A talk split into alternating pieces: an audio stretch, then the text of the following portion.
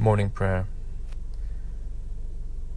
O Lord, open my lips, and my mouth shall declare your praise. O God, my God, I praise you. Blessed be the name of the Lord, now and to the ages.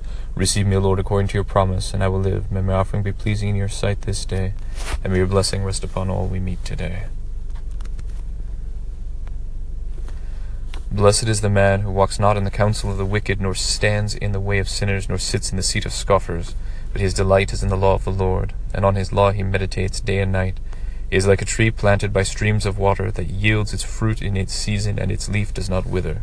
In all that he does he prospers. The wicked are not so, but like chaff which the wind drives away. Therefore the wicked will not stand in the judgment, nor sinners in the congregation of the righteous. For the Lord knows the way of the righteous, but the way of the wicked will perish.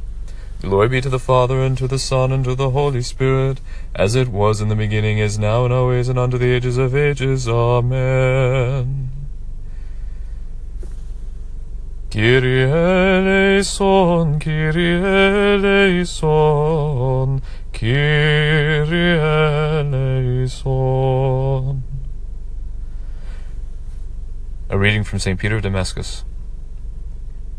Man stands at every moment at the crossroads between righteousness and sin, and whichever path he wishes he chooses.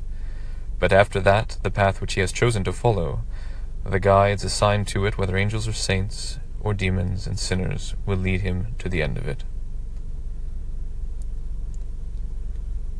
Our Father, who art in heaven, hallowed be thy name. Thy kingdom come, thy will be done on earth as it is in heaven.